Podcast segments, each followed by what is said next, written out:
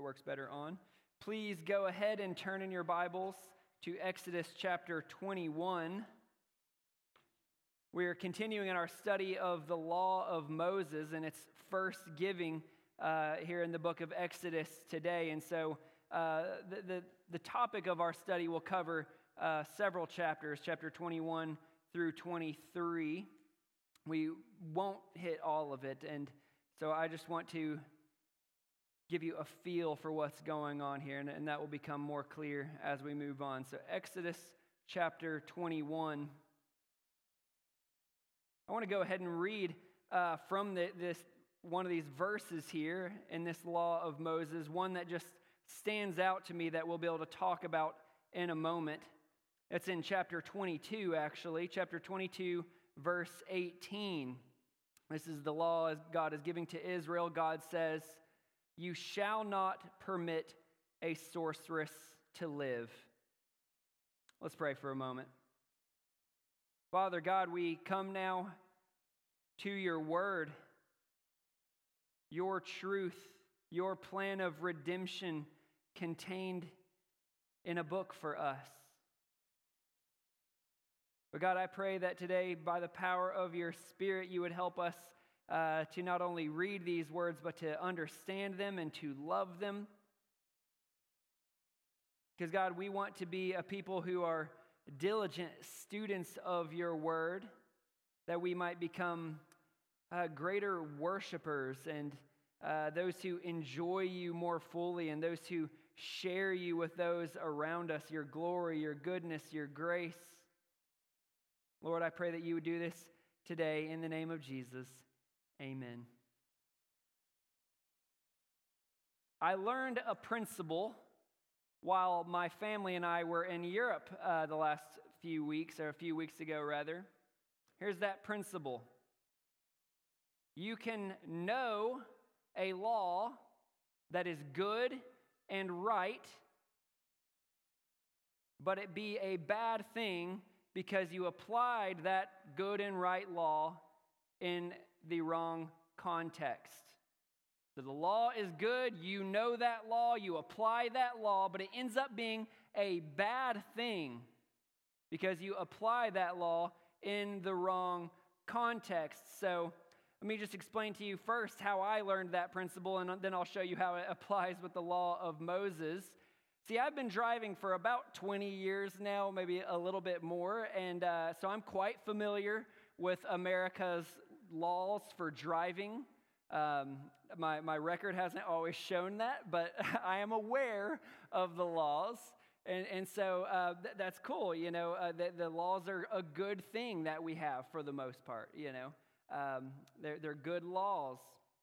But the problem comes when you try, or when I try, to apply America's laws for driving in Europe. In, in, in Germany, in uh, the Netherlands, uh, or the two places that I drove. And I, by the way, was very excited about driving in Europe. I wasn't in the UK, so I was still on our side of the road, the correct side of the road, as we might. No, I'm kidding. Um, but I was excited about it. You know, like I'm going to go cruising down the German Autobahn. Um, you know, I'm going to navigate the narrow streets of Amsterdam. And so I was excited about that. But I went and again, I applied America's laws that are good and right in America in Europe. And it didn't always work out real well. Obviously, we made it home in one piece, so praise God for that. Uh, but let me just mention to you a couple of laws that you may or may not be familiar with uh, that are true uh, in Germany and, and that make our laws in, in the United States not really fit so well. Uh, one, for instance, this one's, uh, you, you, probably do know this one. Uh, the German Autobahn, you are not allowed to remain in the left hand lane. The, the, the left hand lane is a passing lane only. If you so I, I, thought that was interesting because you know in the United States, which again I would love this law if we had it. Like, the, and um, from what the missionary told me, you will get a ticket if you cruise in that left-hand lane. And uh, but I, I, thought, well, that's kind of a crazy rule because you know in America people seem to park in it, and you know you have to pass them on the right. Anyways, Um, so I asked the missionary, you know, like, wh- why is that? He said, if you cruise in the left hand lane, you will most likely cause an accident. I say, why is that? He says, well, on much of the German Autobahn, there is no speed limit in that left hand lane. And almost always the speed limit is higher in that left hand lane, but very often uh, there is no speed limit in that left hand lane. And you say, you think about Germany, by the way, BMW, Porsche. I mean, you, have got cars that will be cruising well over 100 miles an hour. They, they are, are, are just pushing it. And so if you're just in that left hand lane and they, they come you know, around the corner or whatever, and you're in that lane, you are very likely going to cause an accident. So in Germany, you do as the Germans do you, you pass and then you get back over real quickly. All right, so that's one law that I thought was interesting. Uh, another one um, that it crossed my mind that I might not be right about it. Uh, I came up to a red light, you know, and, and uh, I've got cars coming up behind me, and I was going to be turning right. And so in the United States, I'm a very conscientious driver, meaning like I don't like to put other people out. I don't want people honking at me because I don't go. And so I'm sitting at this light, and I'm like, I think I could go. And you know, in America, you stop at a red light, but you're allowed to go right on red. And so it crossed my mind. I wonder if they have that law. And so I did it, uh, not wanting to inconvenience the people behind me. Then I asked the missionary later, and he says, Nope, that is illegal. Absolutely, you do not do that in, in uh, Europe. Again, because the speeds and things are just different. You don't, you don't pull out. Now, that seems interesting that you're not allowed to turn right on red. But what will totally just boggle your mind is this other law that they have. I meant to draw a picture for you or something, uh, but here, here's what it is, okay? If you're going on a road and you're going straight on that road, and there is a, a, a road that, what is it, intersects from the right, okay, so you're going down that road, you're on that main road, a road intersects from the right. If a car comes on that road from the right, they have the right of way. You have to slow down or even stop to let them pull out in front of you, even though you are the one on the main road. They are the one entering onto your road. We're not talking about merges, we're talking about a perpendicular road coming in. I mean, I, I, I heard that law and I said, Are you serious? If there's a yellow diamond, then that law doesn't apply. But uh, if there's no yellow diamond, that car has the right of way, not the person on the main road. By the way, I didn't cause an incident, but someone, not my wife either, caused an incident uh, with that law. But I, I, asked the missionary, I said, are, are, You're joking me that at every single right hand thing, a car can pull up to it and pull out in front of me. I have to slow down or stop to let them out? And he said, Yes. The reason is Germans are very serious about keeping your attention on the road. In America, we're more serious about getting that text to the person uh, out there or, or surfing social media while driving. Germany says, you idiot Americans. And so they have this law that, that slows you down because you know that a car, this is the way the missionary explained it to me, you know that a car could always be coming out. So you're always going a little bit slower and you're always looking to see if someone is coming so you don't cause an accident because you need to slow down or stop for that car coming in. Again, there was some honking, some tailgating, and uh, hand gestures involved when that law was not obeyed. Um, anyways, I don't want to go into that. Not my story to tell, even though I kind of already did. Uh, so, think about this.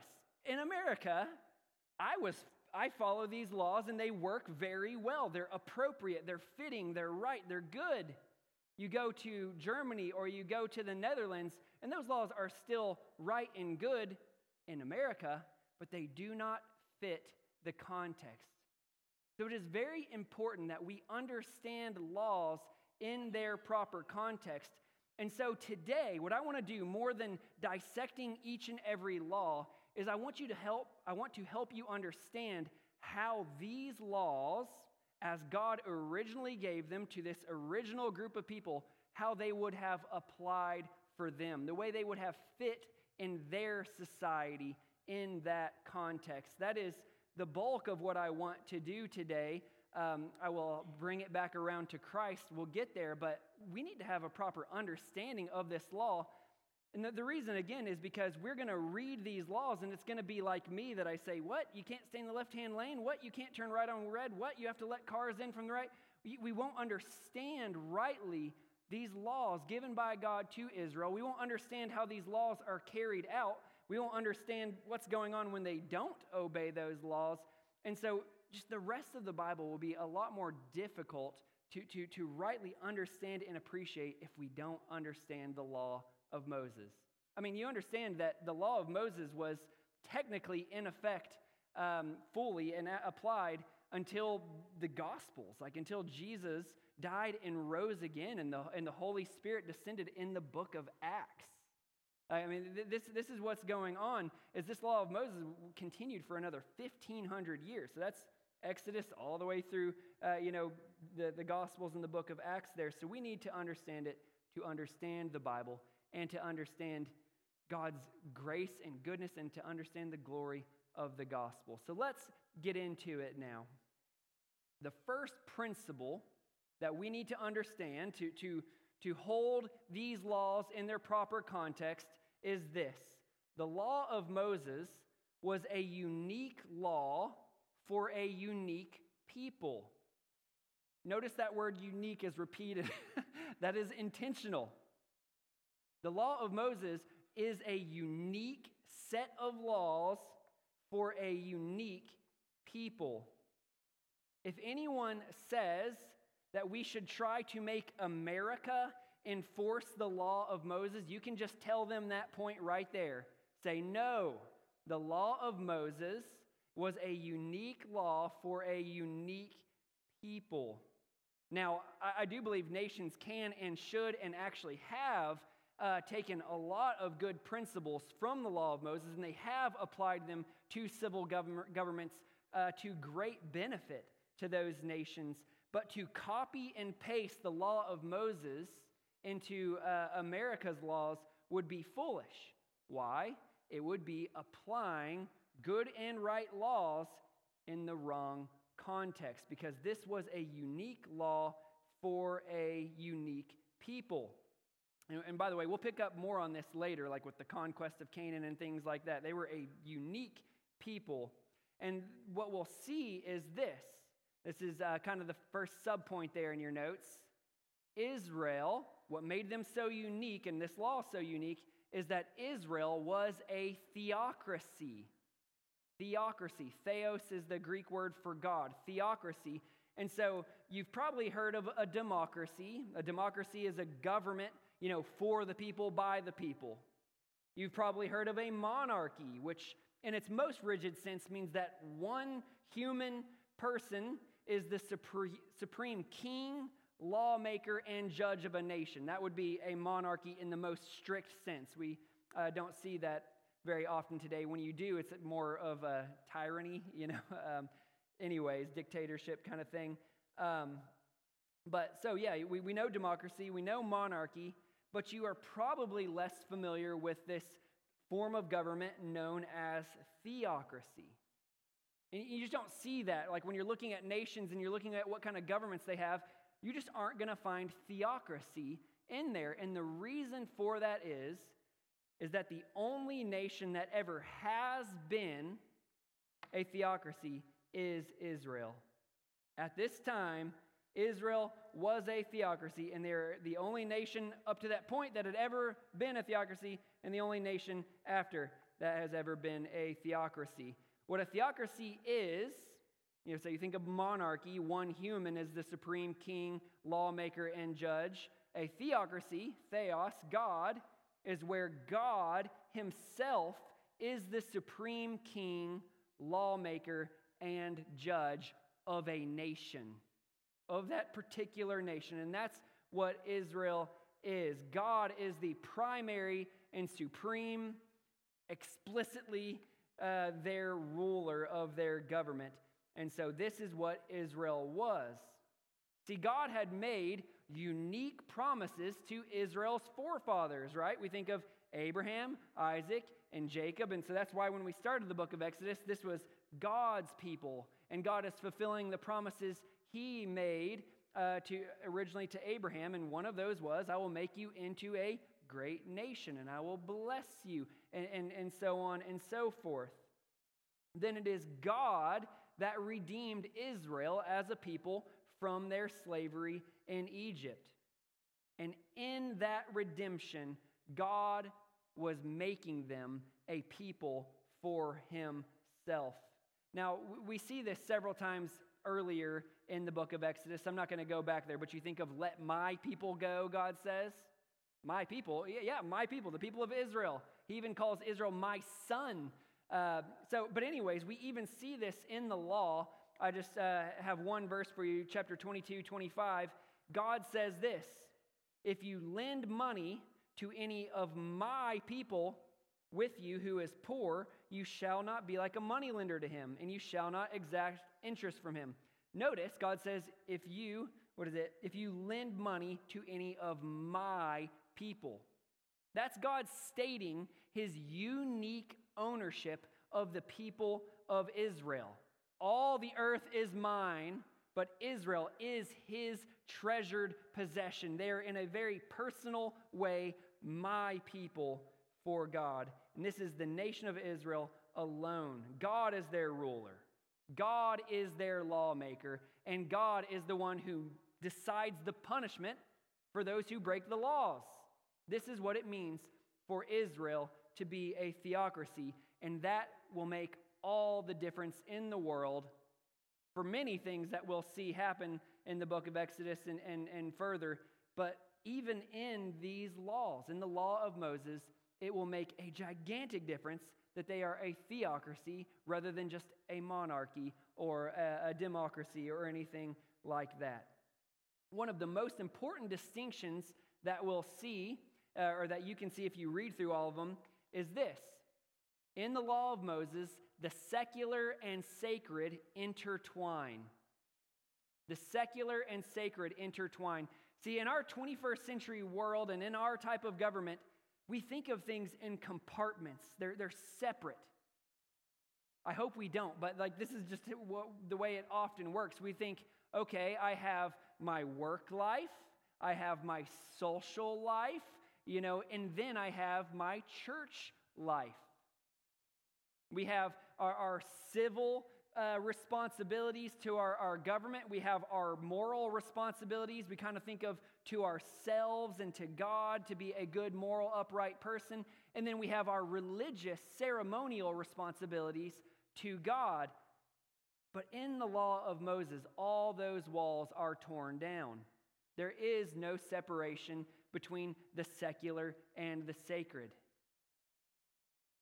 God is their king God is the object of their worship, and being both at the same time, He's supposed to be the object of their worship, and being both at the same time, their laws intertwine, overlap, whatever you want to say, the secular and the sacred. I want to show you uh, this just a little bit in the law of Moses. I'm going to give you some of the laws here um, in just a moment of how they intertwine and overlap, and there's no distinction between the two. There's no order of like, now I'm going to give you the ceremonial, now I'm going to give you the civil, now I'm going to give you the moral. Uh, it's just all intertwined with one another.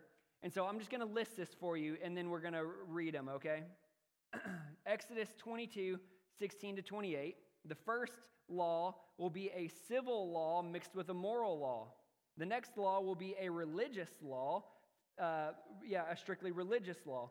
The, the, the one after that will be a moral slash religious law. The next one will be a religious law, followed by several civil and moral laws. Uh, and then after that, you see more religious and civil. So that's what I want you to pick up on as we read these. You say, well, what, what's he talking about right, right now? Just civil responsibilities? Our, our moral life? You know, our, our, how, how, how we uh, feel morally and even in our relation to God, or our ceremony, our religious duties. And you will see that the two are intertwined.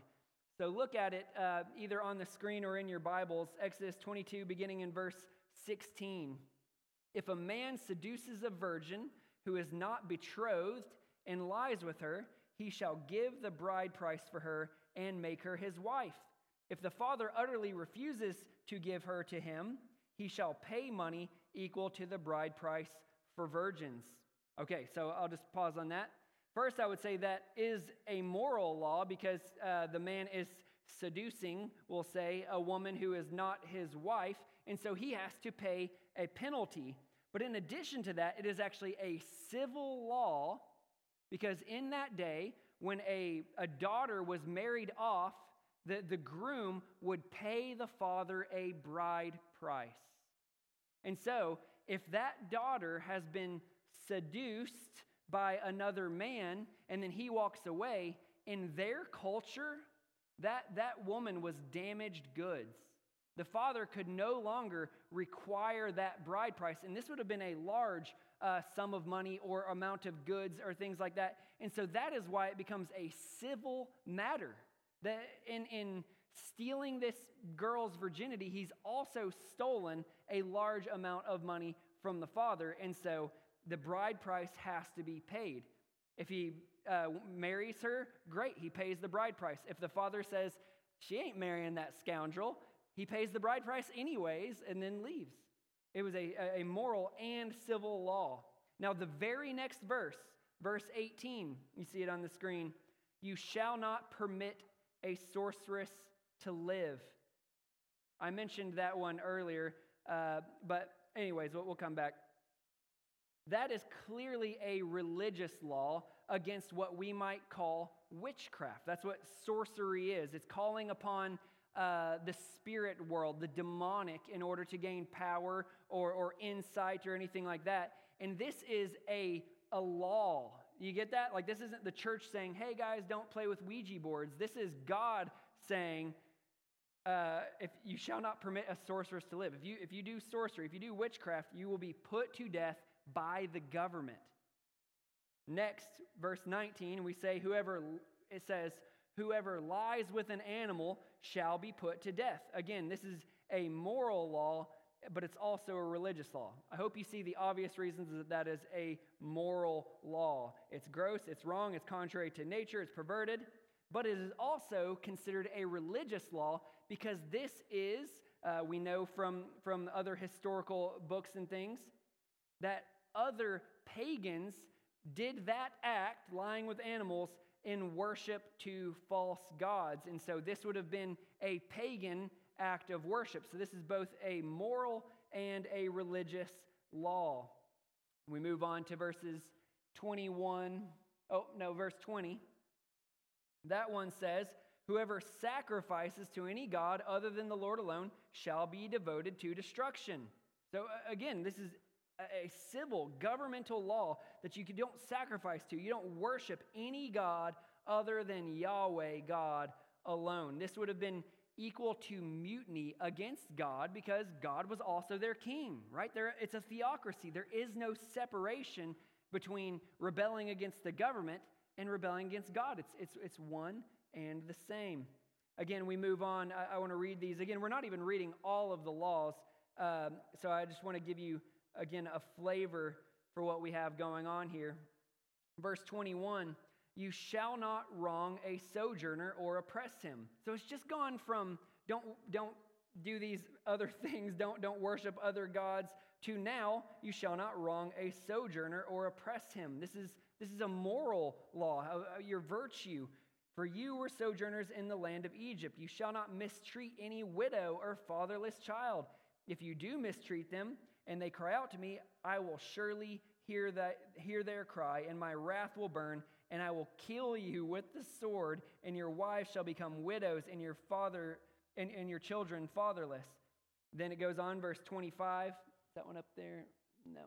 Verse 25 is kind of along the same line. If you lend money to any of my people who is with you, who is poor, so this is now poor. We've seen the sojourner, we've seen the widow, we've seen the fatherless, now we see the poor. If you lend money to any of my people who are poor, you shall not be like a moneylender to him. You shall not exact interest to him. If you, uh, if ever you take your neighbor's cloak and pledge, you shall return it to him before the sun goes down. For that is his only covering, and it is his cloak for his body. And what else shall he sleep? And if he cries to me, I will hear, for I am compassionate. Again, you have the government dictating moral life, the, the, the, the way they treat or, or mistreat or don't help uh, the, these who are disadvantaged.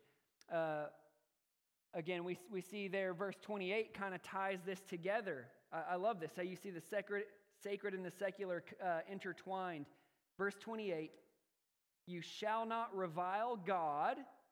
That's kind of like religious, right? You shall not revile God, nor curse a ruler of your people. That's civil, all in one command.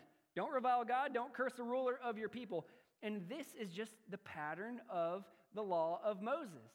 I, I know our Bibles have some little headings there, but often the laws don't fit the headings, not all of them, anyways. Uh, and that's because there, there are no categories in the law of Moses in the way that it was originally given. I recognize that we can think through moral and civil and uh, ceremonial laws that are in the law of Moses, and, that, and that's true, but in the way God gave it to them, it was all intertwined. They were all one and the same. To obey God was to obey the government. To obey the government was to obey God. To live a moral life was to be right with the government and with God. Like th- this is how it all worked. I think about this, by the way, um, in our own lives. Wouldn't it be good if we saw all of our lives as being lived before God? That, that we didn't act differently, speak differently at work, I, don't want to overly principalize this, but it's just too easy. that, that, that the way that we treat our families is the same when we're at church and, and, and when we're at home, right? Uh, that, that the way we deal with our finances uh, and, and just all these different areas of our lives, if we could see every bit of it as intertwined, the sacred and the secular, my, my, my normal work duties, those are an act of worship to God. My, my religious, my church life, that's an act of worship to God. My personal morals, when no one can see me, that's an act of worship to God. That is, by the way, what the New Testament tells us that we should be a living sacrifice every moment of our lives under God and worship to God. This is what God would have for us, and this is what God was commanding in the law of Moses. It's a unique law for a unique people. They alone of the nations of the world were a theocracy where the sacred and the secular uniquely intertwine. Now, I've spent some, quite a bit of time explaining that because it's just so important for understanding the law of Moses. This is for the people of God, given directly by God, because God is both their God and their king. But you think about the law of Moses and how we often talk about it, how we often think about it. And, and I think the law of Moses generally gets a bad rap. You know, people, say the law of Moses was just a bunch of strict rules and regulations with harsh punishments. You know, they, we think like it would have been such a burden for those poor Israelites to have this law imposed upon them by God. And we can even generalize it more. People talk about the God of law in the Old Testament and the God of grace in the New Testament, as though something changed his mind in between. But here's what I want to show you I want to, in some ways, vindicate the law of Moses. Again, in redemptive history, yes, what Christ has done in the new covenant are far greater than the old covenant and the law of Moses. The, the, glory of Christ and what he's accomplished makes the law of Moses seem like a, a dim uh, candle that's going out. But in its original context, again, this is what you, we need to see. In its proper context, these laws were a gracious gift from God for the people of Israel. They were meant to be a blessing, not a burden on them. And this is what I want to show you next. Oop. Number two, the laws were just and fair. The, all the laws and the laws of Moses were just and fair. Again, oh, they had these, you know, burdensome laws put upon them. No, what I want to show you is the laws that God gives them were just and fair because they were given by a just and fair God. You think, what is true justice? What, what is true justice? What makes a law just or unjust? What makes a government just or unjust? Well, we can speak first of what, what's unjust. An unjust law is where the punishment is more like an embittered and over, uh, overblown retaliation. I, I kind of lived this way, uh, I'm embarrassed to say, in my growing up years in school. My thinking was if you hit me, I pummel you, right? Like, I, I'm, I don't just pay you back with another hit. I'm going to make you really, really regret whatever you do to me. And that, that was just kind of how I lived in high school. It was very contrary to God and the gospel, uh, but that was the way I lived. And that is the way many governments functioned. A person could commit a relatively small crime, and the, the punishment would be so disproportionately heavy. Or it was that a person would commit, uh, again, maybe an accidental crime or something like that, and the family, maybe someone gets killed, and the family says, All right, I'm going to kill him, even though he accidentally uh, killed my, my family member. But I'm not only going to kill him, I'm going to kill his whole family as well. I mean, and this was very common um, in the time that this law was given to Moses. So that's unjust. When, when the, the punishment is a massive overreaction to the crime. But on the other hand, there's something else that is unjust. That is when someone commits a crime and they are not punished for it. They, they, they commit the crime, they are caught for it, and if anything happens to them at all, it is very small. We, we kind of have the term a slap on the wrist. You know, it's the kind of punishment that a child says, Ha, my parents think that hurt, and they walk away knowing they're going to do it again. That's injustice, right?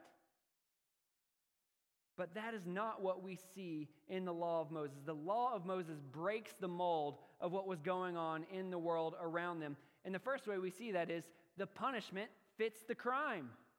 Instead of being overblown, or instead of being, oh, we'll just let them off, you know, for that crime, the punishment fits the crime. This was, again, the justice of God being applied to the nation of Israel. I want to show you this in a couple of places. First, in Exodus 21, this is again uh, in, in this law of Moses within the scope of what we're studying here.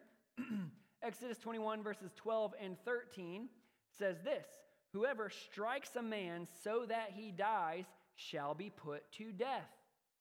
That's the death penalty, right? You, you, you, you murder someone, you, you are put to death.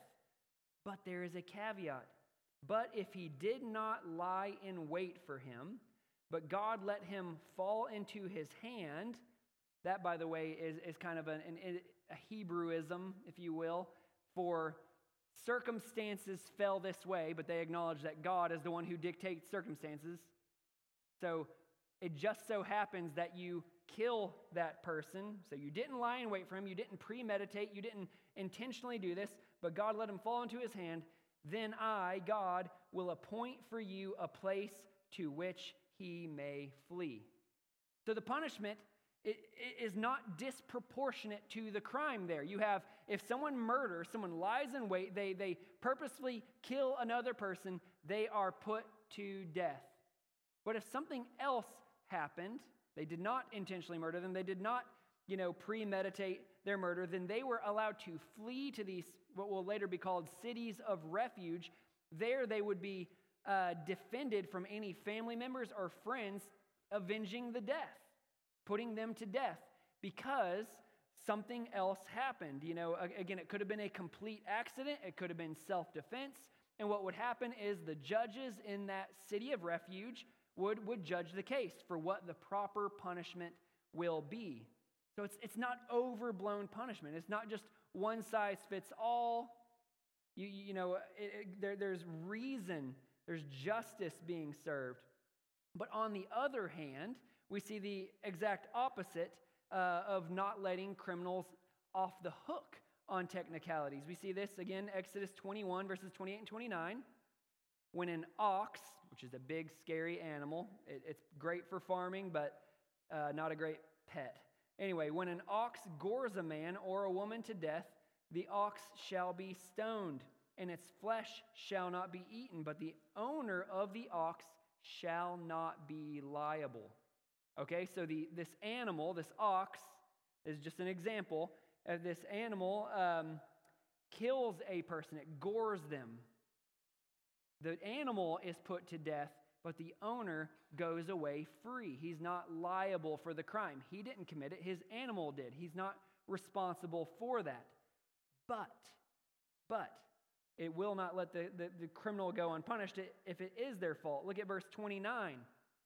But if the ox has been accustomed to gore in the past, and its owner has been warned, but has not kept it in, and it kills a man or a woman, the ox shall be stoned, and its owner also shall be put to death. In this case, he's not let off just because he did not directly commit the crime. The fact that he did not keep in, he did not, um, you know, enclose this animal to keep it away from people, knowing that it was prone to gore people, to attack people, it might as well be that he did the killing himself. And so the punishment, again, fits the crime. The criminal is not let off the hook by a technicality. Oh, it was my animal, not me. No. You, you, you were negligent in this and, and intentionally negligent. You knew this animal uh, was prone to gore and you let it happen anyways. You are put to death. This, this is justice. The punishment fits the crime. We even have this exemplified uh, there in verse uh, 23 to 25 of the same chapter, 21. This is talking about if two men are fighting, they hit a pregnant woman, and, and the, the baby is born prematurely.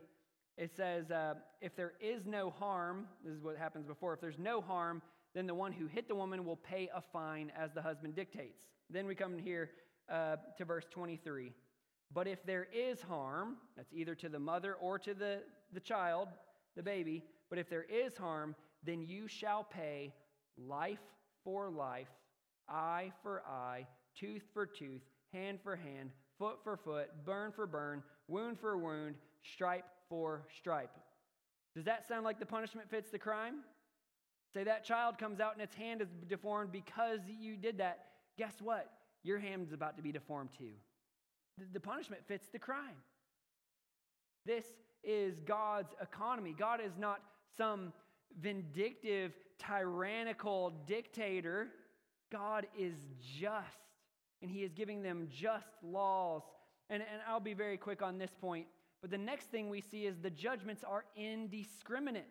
What that means is, again, most other nations, you can look at these historical records, most other nations would defer to, they would protect only the rich and powerful, the aristocracy, they're, they're known as, the aristocrats. Those were protected by the laws, but just normal people, poor people, often women and children and, and things like they were not protected. In the law of Moses, I could give you many examples. Um, I'll only give you one, but we see that male, female, young, old, rich, poor, all of these things, they're protected and punished alike. Everyone is under this just and fair law because the judgments were indiscriminate. I'll, I'll show you this just quickly Exodus 23 1 and 2. You shall not spread a false report. You shall not join hands with a wicked man to be a malicious witness. You shall not fall in with the many to do evil, nor shall you bear witness in a lawsuit, siding with the many. So that's siding with the popular people so as to pervert justice, nor shall you be partial to a poor man in his lawsuit.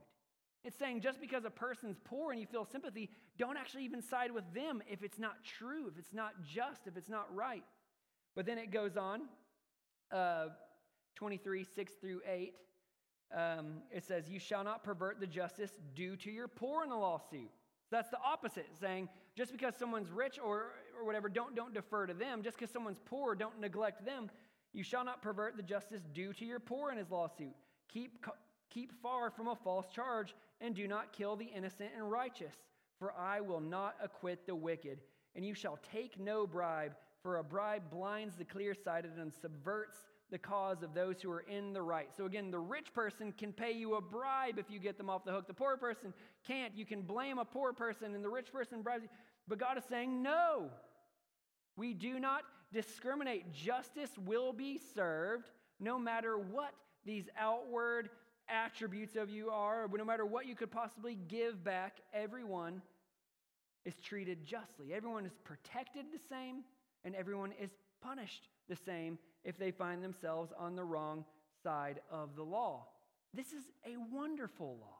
This is a glorious and gracious gift. I want to mention too, because uh, I don't want to make this only civil, right? The secular and the sacred intertwine in the law of Moses. God gave the law of Moses, and we, we talked about this last time I preached on this, three weeks ago, or four weeks ago now. Um, the law of Moses, obedience to it was not in order to be saved. We, we talked about this. Obedience to the law of Moses was not in order to be saved. Obedience was to show that you were truly saved, that you had truly trusted in God for salvation, and so you obeyed these laws. And what the law of Moses was to be was to guard their relationship with God, to, to guide their relationship with God. Uh, in, in addition, it was to bless them. God gives them many great blessings, promises many great blessings if they will but obey this law.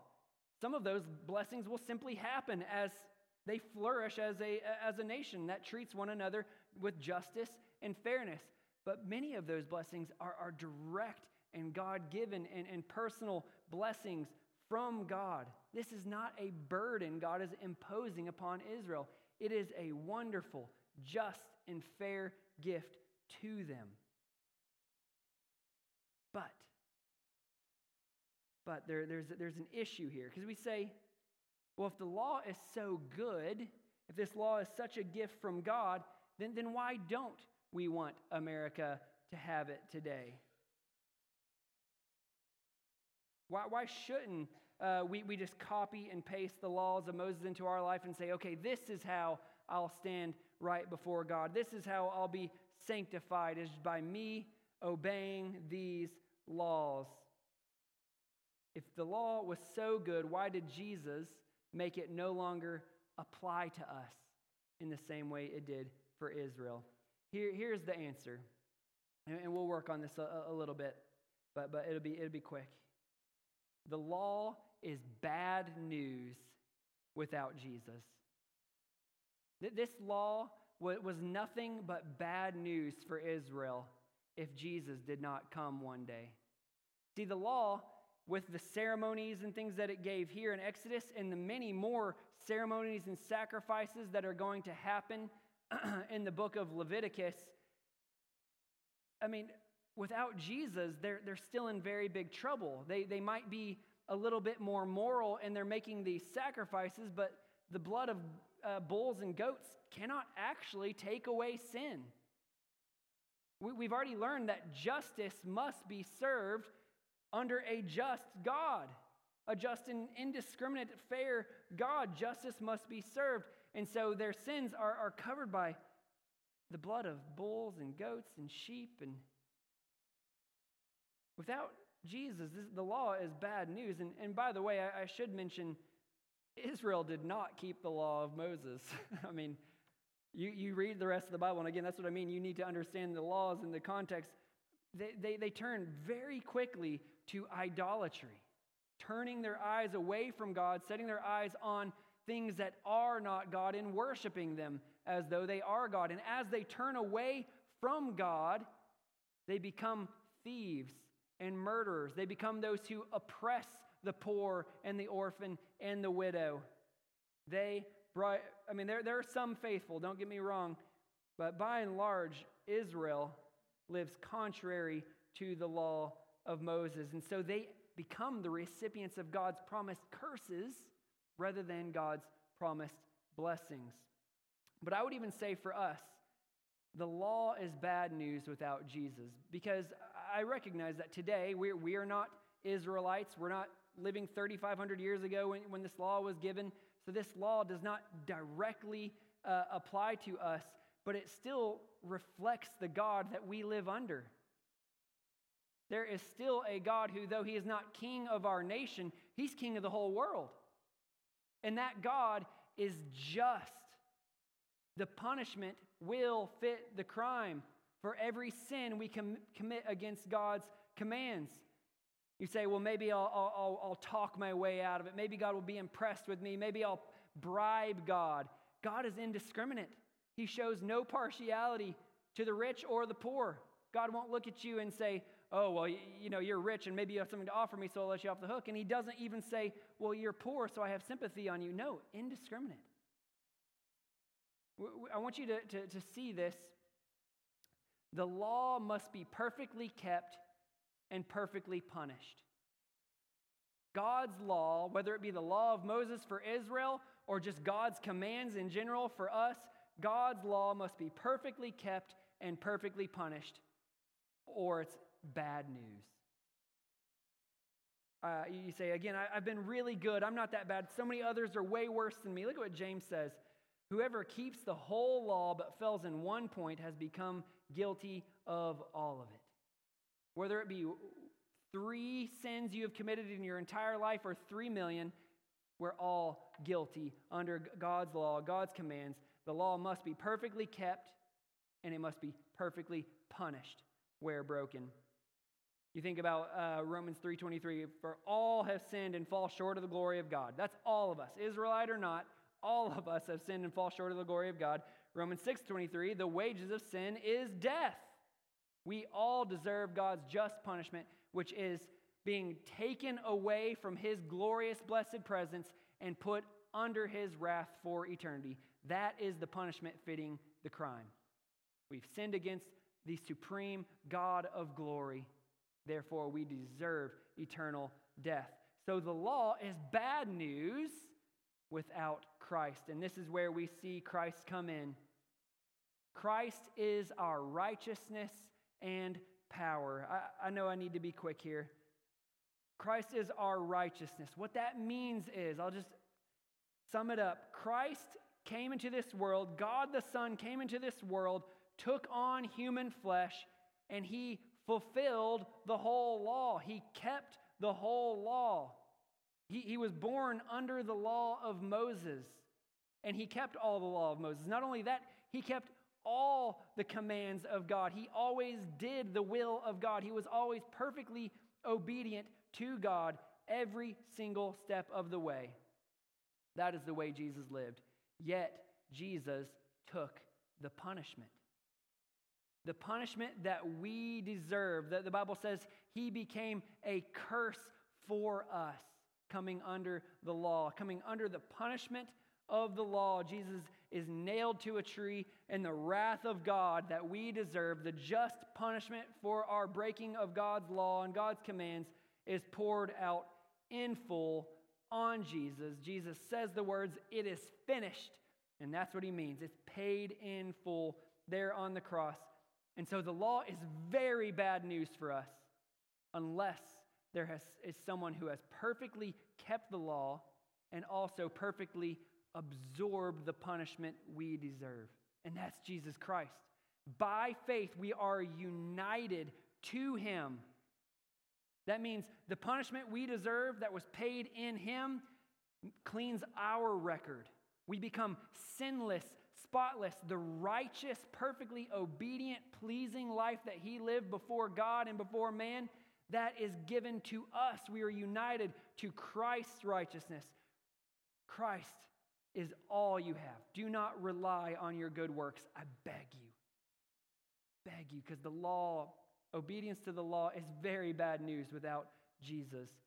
But Jesus doesn't leave us there as merely positionally righteous before God. He gives us His power to live out that righteousness in our normal lives. Titus, I don't know if I have it or not. Let me see. Yep. I'll, I'll end with this. For the grace of God has appeared, that's Jesus, bringing salvation for all people, training us to renounce ungodliness and worldly passions and to live self controlled, upright, and godly lives in the present age, waiting for our blessed hope, the appearing of the glory of our great God and Savior, Jesus Christ, who gave himself for us to redeem us from all lawlessness and to purify for himself a people for his own possession who are zealous for good works. He purifies us from lawlessness, makes us not want to do these lawless things, and he makes us want to do zealous for good works. You say, well, what does good works look like? What does righteousness look like?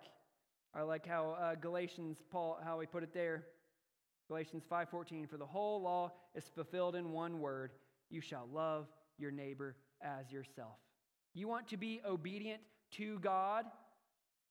The law of Moses, while it's helpful and while we can learn a great deal from it, it was a unique law for a unique people. What you need to focus on is Jesus Christ, who is your righteousness.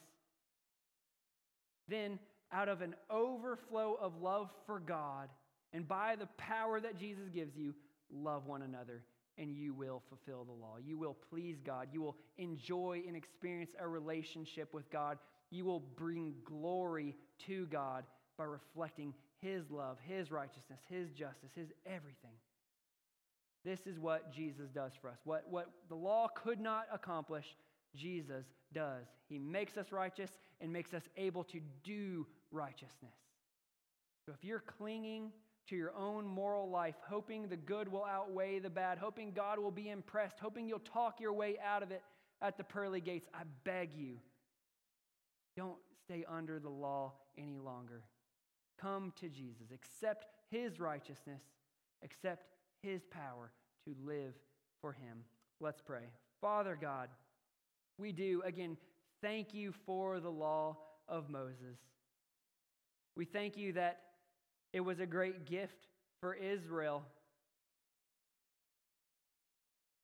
While Israel, by and large, turned against your great commands, God, there was one Israelite, namely Jesus, who kept the whole law. He loved you, he pleased you, he, he loved his neighbor, he, he did all that he was commanded to do from the right heart, Jesus Christ.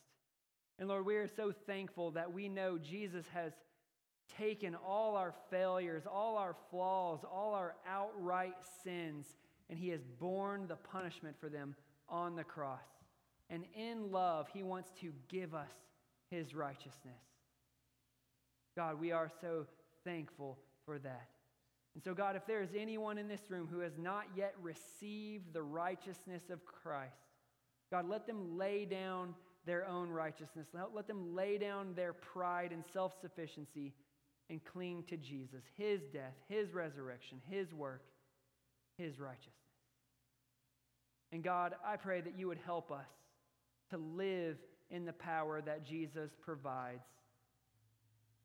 God, may we become more and more zealous by Christ's power for good works. Help us to love you and to love our neighbor as ourselves. God, I pray this for your supreme glory and our supreme joy in the name of Jesus. Amen.